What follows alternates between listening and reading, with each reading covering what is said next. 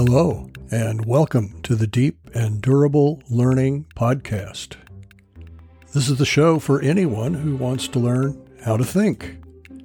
Your brain was designed to think deeply, but thinking often loses out in the battle for educational efficiency.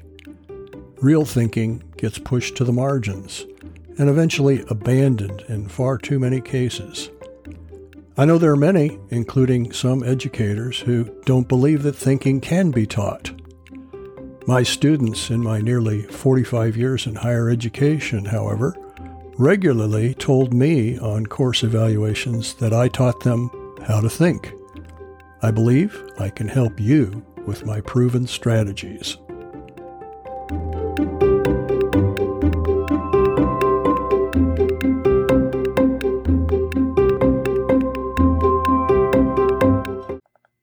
Welcome to today's podcast that I call Purposeful Persistent Perception. This season, we're exploring how to develop a series of dispositions that lead to learner's mind. In the last podcast, I developed the essential element of attention. Attention is the first manifestation of curiosity and curiosity is essential starting point for all learning. The root problem for most adult learners is that they no longer manifest the curiosity which universally characterizes preschoolers. Preschoolers are curious about all sorts of things all day long. Their curiosity manifests itself in a seemingly endless torrent of how and why questions, as well as in their tendency to wander off as they explore their physical environment. The loss of curiosity comes as efficiency becomes the dominant life paradigm. Parents can hasten the withering of curiosity by overscheduling their child. Many children no longer have open ended playtime in which to explore. Even leisure is crammed with scheduled swimming lessons, soccer or baseball leagues, ballet, music lessons, and a host of other enrichment activities. Educators choke curiosity by an emphasis on mindless memorization, and their one right answer obsession. The batch processing approach of most education is wildly successful at squelching curiosity by the upper elementary or middle school years in all but a handful of students. The result is a loss of motivation to learn. Learning becomes a joyless assembly line job in an educational factory for far too many children. Adults manage the education of children, so it's perhaps inevitable that the educational and enrichment spheres of childhood reflect adult perspectives. Adults as a group are not characterized by curiosity that leads to exploration. Adults are characterized by an emphasis on efficiency within a time management framework. The emphasis on efficiency, which we explored in the previous podcast, leads directly to another E. That E is exploitation. Exploitation is the term cognitive neuroscientists use. The word carries significant moral baggage pointing at a throwaway culture, but that's not the intended meaning. Exploitation here means mining or farming the knowledge that you already have in order to get the maximum value out of it.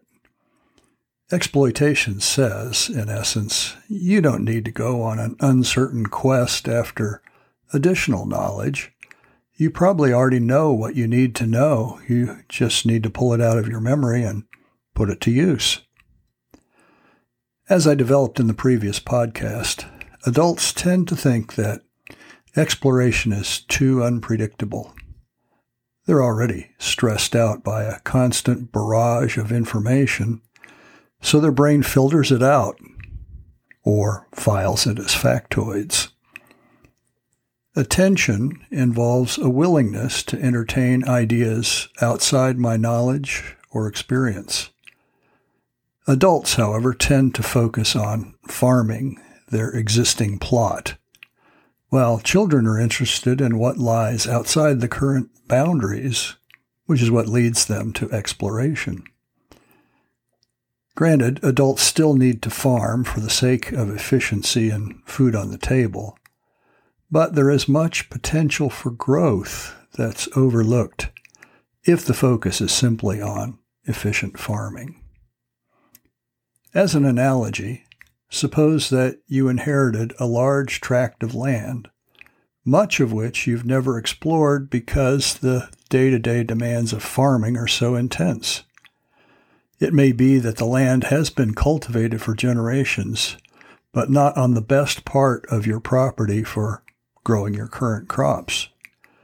You may be able to grow your current crops better in another location, or grow different crops if you got out of the grind from time to time to explore options. Some of these options might also come up if you saw what other farmers are doing. Appropriate stewardship of our lives points us to wisdom as the principal thing. Wisdom is sometimes defined as the best means to the best end. In our farming analogy, prematurely closing off exploration in preference for efficiency in farming, the so called exploitation, means I'll almost surely fail to find the best means, and I might not even be laboring for the best end. Purposeful, periodic opening of myself to new ideas is what exploration looks like for an adult. I intentionally cultivate curiosity, and I'm rewarded periodically as I encounter new ideas and undiscovered aspects of God's creation. Curiosity is being deliberate in paying attention. Here are a few ways, practically speaking, to encourage your growth in the exploratory paradigm. Take vacations. The majority of Americans evidently leave a good bit of vacation time on the table. They for various reasons can't afford, and usually can't afford from a time perspective, to take time off. Then there's short, leisurely walks or hikes. And I would add, and really paying attention to your environment. There's talking to friends about substantive things and listening carefully. There's uh, meeting and talking to and listening to new people, reading books, magazines, blogs that may challenge my current views is another way to grow through exploration.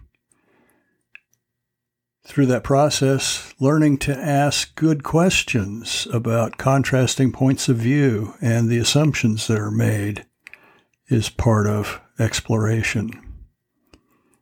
We can encourage growth by something as simple as resisting overscheduling or even cultivating a hobby and resisting making it a performance arena where we have to prove ourselves. Now, none of this is to say that I accept the new ideas and perspectives that I encounter in exploration at face value. Discernment is crucial. However, failing to really hear and understand new ideas by prematurely turning off the channel is fatal to growth and the attainment of wisdom.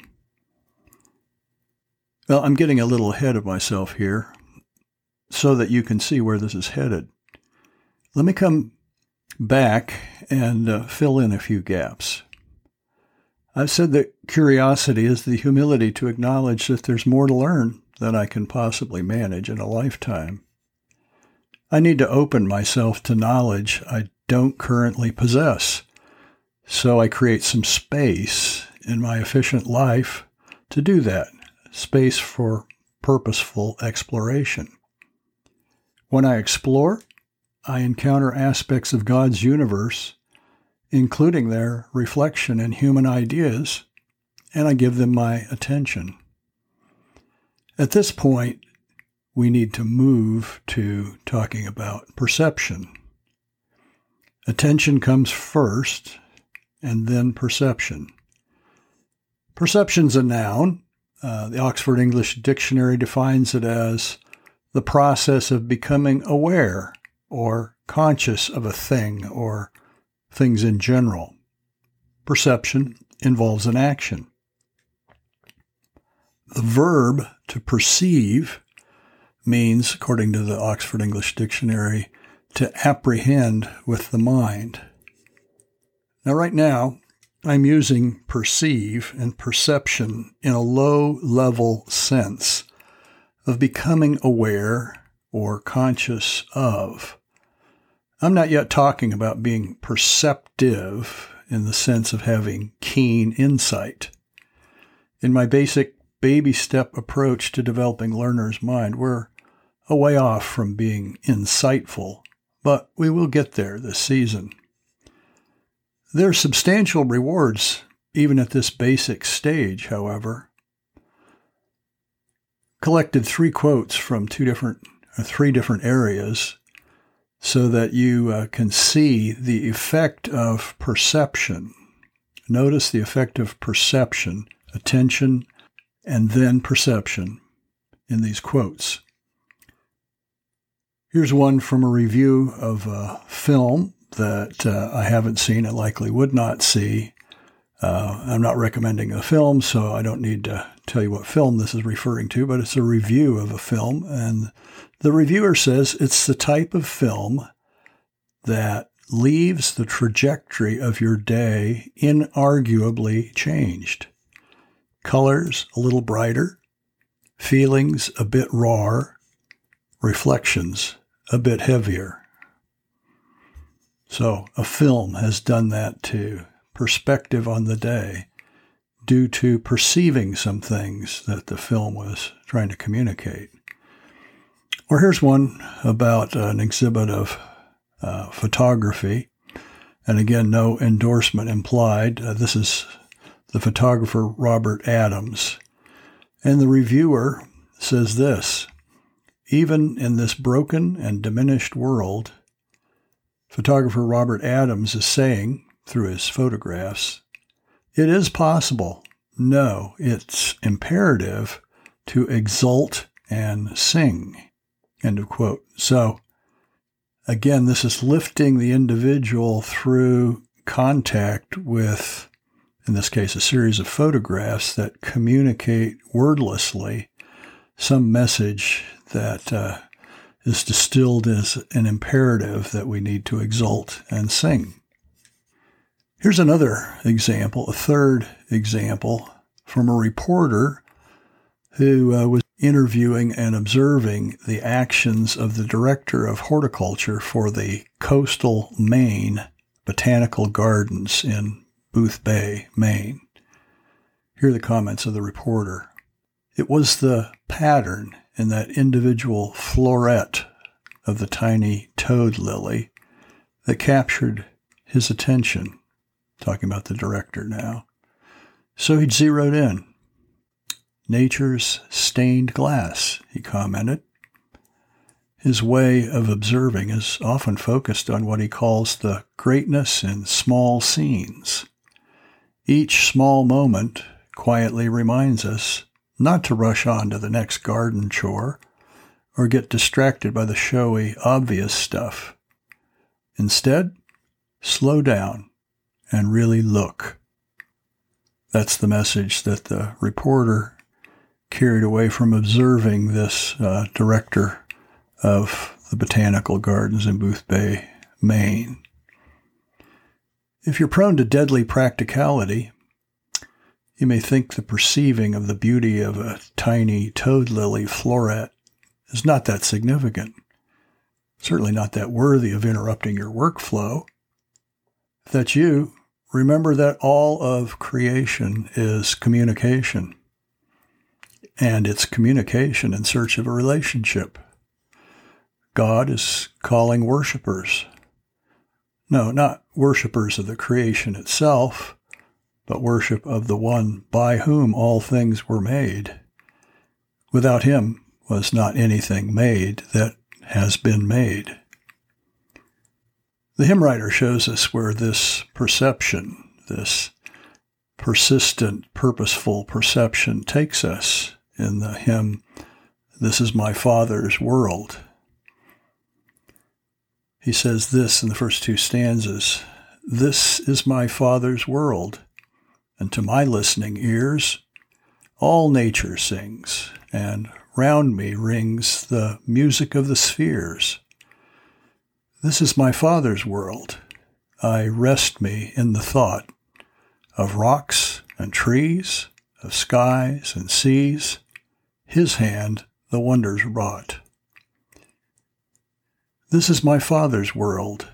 The birds their carols raise. The morning light, the lily white, declare their Maker's praise. This is my Father's world. He shines in all that's fair. In the rustling grass I hear him pass. He speaks to me everywhere. Frankly, we're embedded we earthlings, in a curriculum ordained by our Creator to produce worshipers. And then that same curriculum enriches the lives of those worshipers. Listen to Solomon in Proverbs 6, as rendered by the New American Standard Bible. Go to the ant, you lazy one. Observe its ways and be wise, which, having no chief, officer, or ruler prepares its food in the summer and gathers its provision in the harvest. How long will you lie down, you lazy one? When will you arise from your sleep? A little sleep, a little slumber, a little folding of the hands to rest. Then your poverty will come in like a drifter, and your need like an armed man. Here's Solomon again in Proverbs 26, verses 1 through 3. It's rendered by the ESV. Like snow in summer or rain in harvest, so honor is not fitting for a fool. Like a sparrow in its flitting, like a swallow in its flying, a curse that is causeless does not alight. A whip for the horse a bridle for the donkey, and a rod for the back of fools. Near the end of Proverbs in chapter 30, ESV version, Solomon is overwhelmed with what he sees. He puts it this way Three things are too wonderful for me. Four, I do not understand. This is the wisest man who ever lived, by the way, other than Jesus Christ. Four that I do not understand the way of an eagle in the sky, the way of a serpent on a rock, the way of a ship on the high seas, and the way of a man with a virgin. Theologian Richard Mouw, in his short book, He Shines in All That's Fair, goes so far as to say, There's good reason to believe that the Lord is gratified by glowing sunsets and ocean waves breaking on a rocky coastline and a cherry tree in bloom and the speed of a leopard on the chase. This is not mere rhetorical flourish. It is not hyperbole or human excess. Lest there be any doubt, God Himself extols in lavish and adoring terms his creation in Job chapters 38 to 41. That's right, four chapters of exaltation, of the creation from God Himself. Through a series of pointed questions and concrete examples in the biological and physical worlds, God communicates to Job. Job is stunned into silence by the very things that are around him and around us. And Job recognizes that he was out of line, and he spoke out of profound ignorance. In Job 42 in the ESV, these are Job's words, starting in verse 3 and then moving to verse 5. I have uttered what I did not understand, things too wonderful for me, which I did not know. Verse 5 I had heard of you by the hearing of the ear, but now my eye sees you, perceives you, we could say. Therefore, I despise myself, parenthetically, for my ignorance and unbelief, and repent in dust and ashes. We've got a lot to learn as well. Fortunately, God is the consummate teacher, and He knows our frame. I encourage you to explore His world and His written word regularly. And as you encounter truth, let it arrest your attention and lead to perception.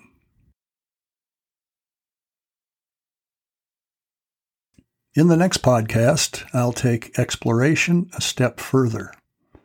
I'll show the power of exploration in a real world case study where it outflanked exploitation and efficiency and led directly to a Nobel Prize.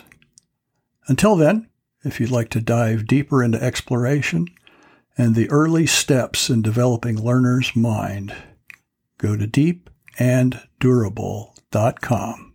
Deepanddurable.com, where I've cached references and additional links.